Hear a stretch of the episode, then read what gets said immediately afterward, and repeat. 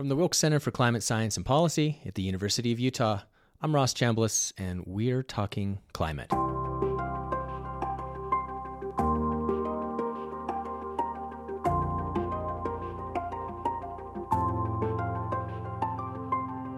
Of the many challenges facing the world in the coming decades to reach carbon neutrality in order for climate change to stabilize is the challenge of both capturing and sequestering carbon dioxide that is emitted from power plants and putting it underground. This is, of course, what is called carbon capture, utilization, and storage. And accomplishing this on a large scale will be necessary all across the world to meet carbon emissions reduction goals laid out by the Paris Climate Agreement. It turns out that Utah has some high potential to become a reservoir for captured CO2. A number of state and federal agencies and research institutions, like the University of Utah, have been exploring this possibility for a few decades already. And one person involved with this work is Liz Mahon. She is a Wilkes Center postdoctoral scholar in the Department of Geology and Geophysics and I recently had the chance to sit down and talk with her about her work. Liz Mahon, uh, welcome. Welcome to the, the show. Thank you. Thanks. Um, well, um, before before we kind of just talk about your current research, uh, could you just fill us in a little bit about uh, your your current your your background as far as um, you know, where where you have been sort of in your your journey as a scholar and researcher before you have arrived here in Utah? Sure. Um, so I'm a geologist, specifically a sedimentary geologist, um, and I'm interested in ancient environments. Um, so I kind of initially became interested in that through um, an interest in environmental science. Um, actually, originally wanted to be a park ranger um, when I was a kid because I like camping, um, but ended up going down the the geology route. Um, in my undergraduate degree, I studied a Bachelor of Science and took a geology class and loved it. Um, so I kind of consider these days that I research ancient environments rather than modern environments. Hmm. Um, so after I finished my undergraduate degree, I went and worked in industry. Uh, so I worked for Chevron on the CO2 Gorgon project in Australia. Uh, and then after that, I uh, went and did a PhD, something I'd always wanted to do, at the University of Melbourne in Australia. Uh, so I was looking at um, ancient coastal plains and shorelines in the Gippsland Basin in Victoria. Hmm. Okay. What is it about geology that you came to really love or appreciate? Uh, you know, where did that interest come from? Um, you know, I'm not sure. It's it's kind of like modern environmental science, but a, uh, for me, it's just a bit more interesting. um, it's a little bit more mysterious. Um, you know, there's life forms that don't exist anymore that are preserved in those sedimentary rocks. Um, I think I think it's really interesting to see the way uh, ancient environments are preserved. So you can look at um, you know sandstone and mudstone and work out that that was a river. 100 million years ago, um, and that sort of thing. So it's kind of a puzzle problem solving sort of thing. Yeah, yeah, yeah, absolutely. Well, and okay, so now I'm just kind of shifting to your current uh, research focus here, here at the University of Utah uh, within the Department of Geology and Geophysics. Uh, mm-hmm. Uh, you're looking at uh, the potential for uh, CO2 storage, right? in in some of the um, in, in, in, roughly this area, I guess, in the Colorado Plateau. Can you talk about that? Yeah, yeah, that sure. Work? So this project um, is looking at the Glen Canyon Group. Um, so that's a geologic group which is uh, approximately, I think, 210 to 170 million years old. Um, so from the Mesozoic. Hmm. Uh, and it is composed of really beautiful sandstones. So I think a lot of people have probably seen uh, lovely big sandstones in Utah, um, in a lot of the national parks and things. Um, and so that particular geologic group um, is what we call a, a, an aeolian sand, so a desert deposit. So during the late Triassic Jurassic time, uh, Utah and a lot of the other states around here were a massive desert dune field.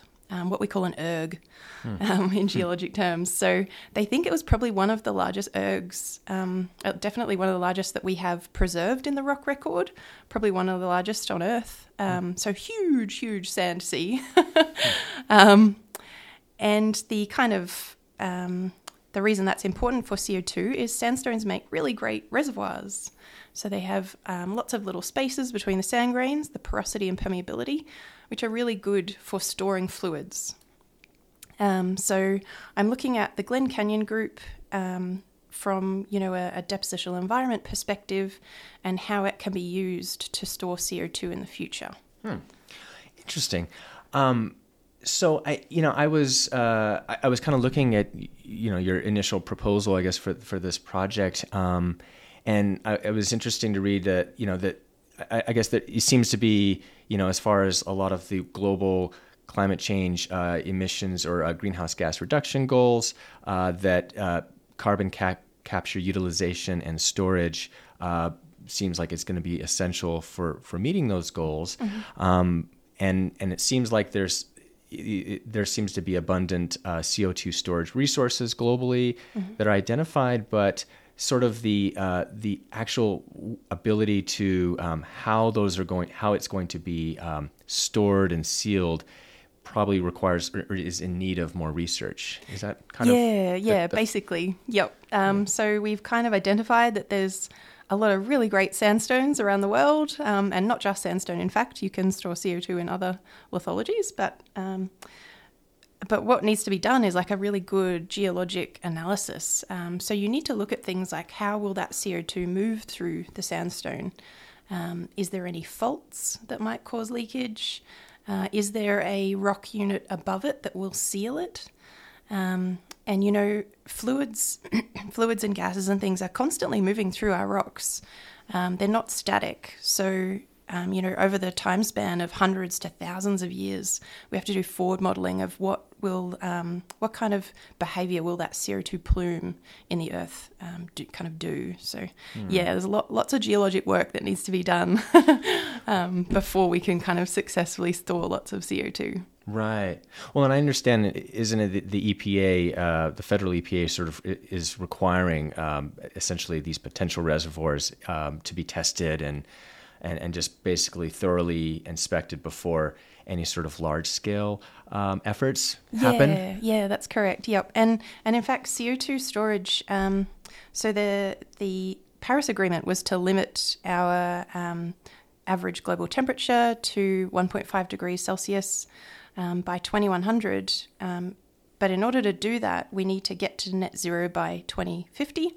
And in order to do that, um, we need to be storing CO2. So it's actually an integral part of that um, kind of forward plan of the, the Paris Agreement. Um, so, yeah, it's an essential aspect. Um, I, as far as I'm aware, I don't think we could meet those targets without it. Mm-hmm. Yeah. Interesting. So, um, so with with this particular project, I mean, are, are who are kind of the partners you might be working with? Uh, I, am guessing, like, are there any state agencies or federal agencies or other uh, university partners uh, focused on this project? Yeah, so um, there's actually multiple kind of CO2 investigative projects underway in uh, Utah right now. Um, the State Geologic Survey, um, the EGI in uh, at the University of Utah, uh, and then industry as well. So there's a lot of interest and there's a lot of focus um, in Utah, and also, uh, to be honest, globally. Um, yeah, it, it's understandably receiving a lot of focus because it's just so important. Yeah. Yep.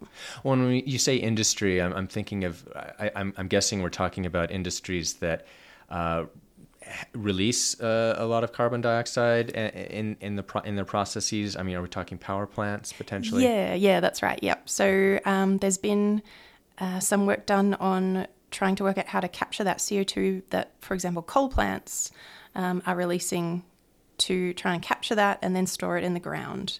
Uh, similarly, so for example, the um, the project I worked on in Australia uh, CO2 was a component of the natural gas. So rather than just releasing it into the air, we can try and store it in the ground. So um, CO2 storage has actually been um, been undertaken for quite a while, um, decades at this point. So in the past, industry have used it what they call EOR, enhanced oil recovery. So they inject CO2 into their hydrocarbon reservoir and it kind of flushes out the oil. So there is some pre-existing experience um, with industry companies with doing that, um, but we're kind of shifting the focus now to instead of you know trying to maximize our hydrocarbon input, we're trying to store that CO two. Mm. Well, yeah, and and to clarify, I mean, your work specifically is looking at the sort of long-term storage uh, potential and not necessarily the capturing of the CO2. Is that correct? correct? Yes, that's correct. Um, I think the the capturing is actually quite a tricky part, and I'm um, hats off to the people researching that because I, I think that's quite complex. Um, and I'm kind of relieved I'm not researching that bit. right, but given but given uh, those folks uh, trying to figure that out uh, are successful in some way, yes. um, then it would it would come to uh, it would be really important, uh, kind of the results of the what you're looking at as far as how we actually uh, can take that CO2 to keep it underground for, for a long time. Yes, right? yes, that's correct. Yep. Yeah.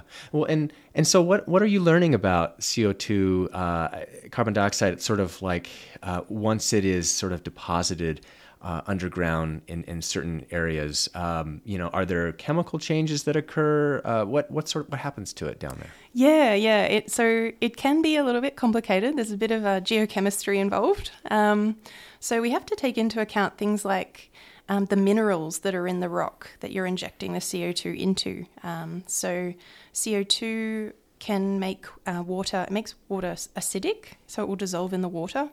Um, so once your groundwater becomes a bit acidic, it can just start dissolving minerals like uh, calcite or um, other minerals that are particularly susceptible. Um, and that can have actually an upside. Um, so, by dissolving minerals, you increase your porosity and permeability, which is your storage capacity. Mm. Um, but you also then have to consider things like pressure and temperature and will those minerals reprecipitate elsewhere and hmm. um, things like that. So yeah, hmm. yeah, there's a there's a bit of chemistry involved.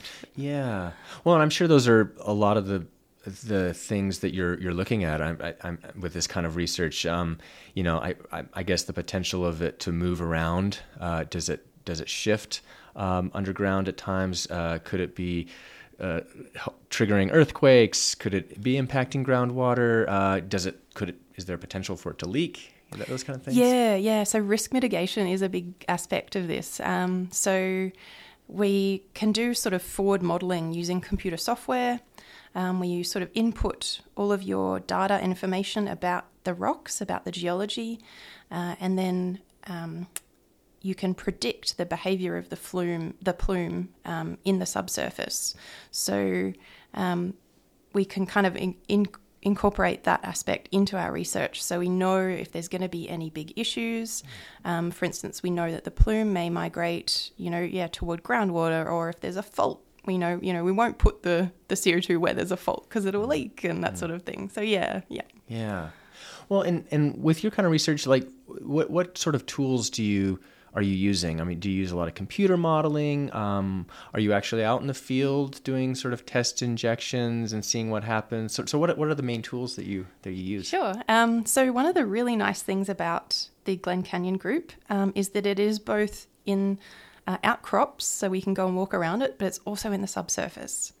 Um, so it's really useful where we can go and actually look at the rocks. We can take samples, um, we can make observations and record data. And then we can apply that information into where it occurs in the subsurface where we might potentially inject the CO2. Um, in addition, there's also a lot of subsurface data. So, um, with industry interest um, in the geology in Utah, there's well logs, uh, there's a little bit of seismic data, um, and there's core, um, which is you know where they've drilled the rocks uh, mm. in a well.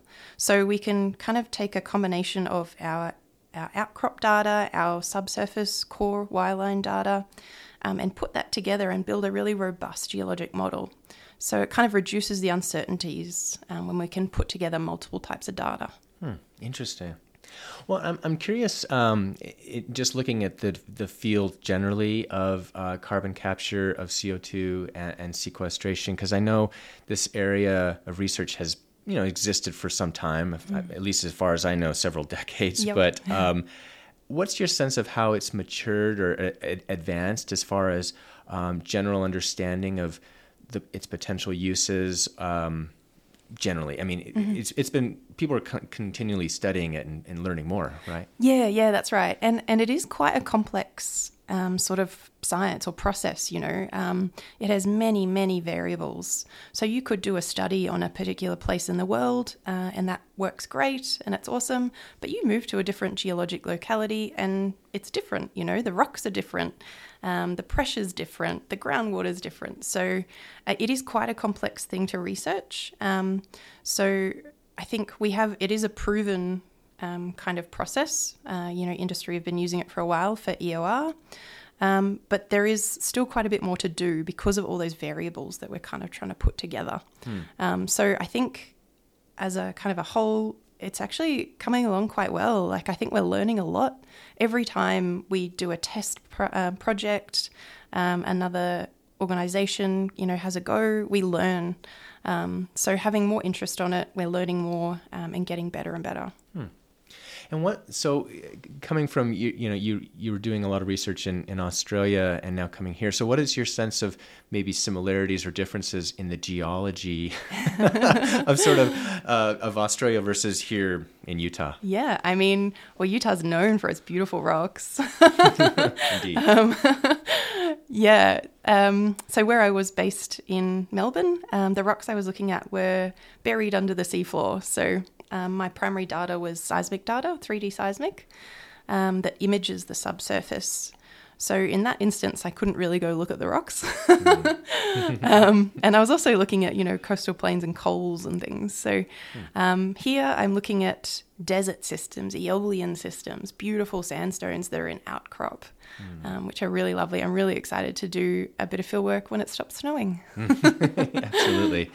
Yeah. Well, and and something I wanted to mention too that I that I also find fascinating, and you you mentioned something about this uh, about your interest in um, uh, ancient ancient uh, landscapes or, or just the understanding sort of er, the the early uh, living organisms, uh, what life was like on this planet many millions of years ago, and um, I, I was just thinking about you know the what we're sort of talking about because I understand that the the areas, the geologic layers that we're talking about, as far as where this uh, CO2 would be injected into, really, uh, and, and maybe it's a little ironic, at least it is to me, is that those are those are the same time periods. If you think about the geologic layers in that way, as far as time, I'm guessing like the Jurassic or Triassic periods, right, when we had various many different kinds of creatures that don't exist on this planet now. Um, that a lot of that, um, you know. W- is where you know car- this carbon originated from. A lot of this coal originated from that was at that time plant matter, uh, and and and we've kind of we you know we've har- harvested it for energy and emitted it, and now we're trying to put it back into that time period. Is that is that kind of an oversimplification, or is that is that something that is that something? Do you see that? Yeah, yeah, you can definitely. Yep, I, I'd agree with that. um, yeah, we, we have um, Mesozoic coals and source rocks and things. Yep, there is an irony there. um, and I also think it's quite a nice synergy that the you know the Mesozoic was a greenhouse period, so CO two levels were higher during the Mesozoic, and now we're looking at putting CO two kind of back into those rocks. So Yeah. um, you know, the, for example, the Glen Canyon Group um, is an example of a massive desert system that formed during a greenhouse period when CO2 levels were really high, so the Earth was really hot. So it's a, a nice kind of analogy of um, Earth history from past to future, um, but then also using that rocks because they make excellent reservoirs. yeah, that's fascinating. Well, it is a fascinating sort of cycle uh, that we're participating in, in if if you think about it that way, as far as you know, uh, in, engaging with the history of our planet. Yeah, that's right. Yeah, I think um, the geologic history of Earth is just fascinating. Um, I think it's really interesting. A lot of people are really um, kind of interested in it. I wish we did a little bit better with our science communication and education of geology um, when kids are younger, but um, it's it's such a fascinating thing and. And the concept of time is quite interesting too. You know, we tend to think on a much different time scale um, as geologists. Um, you know, in millions of years rather than hundreds. yeah, yeah, absolutely. Well, uh, I, yeah, I, I agree with uh, with uh, we could do better as far as uh, our education with children and, and especially talking about geology. Um, mm. I, I, remember one thing that really fascinated me was uh, there is a museum down in Price, Utah, where um, they have collected a lot of dinosaur footprints um, that were actually collected, gathered by coal miners there because when they were working in the coal seams they would routinely uh, find these dinosaur footprints that were actually falling out of the ceiling yeah. of the, and they were quite hazardous. Sometimes they'd have to like uh, bolster them so they wouldn't fall.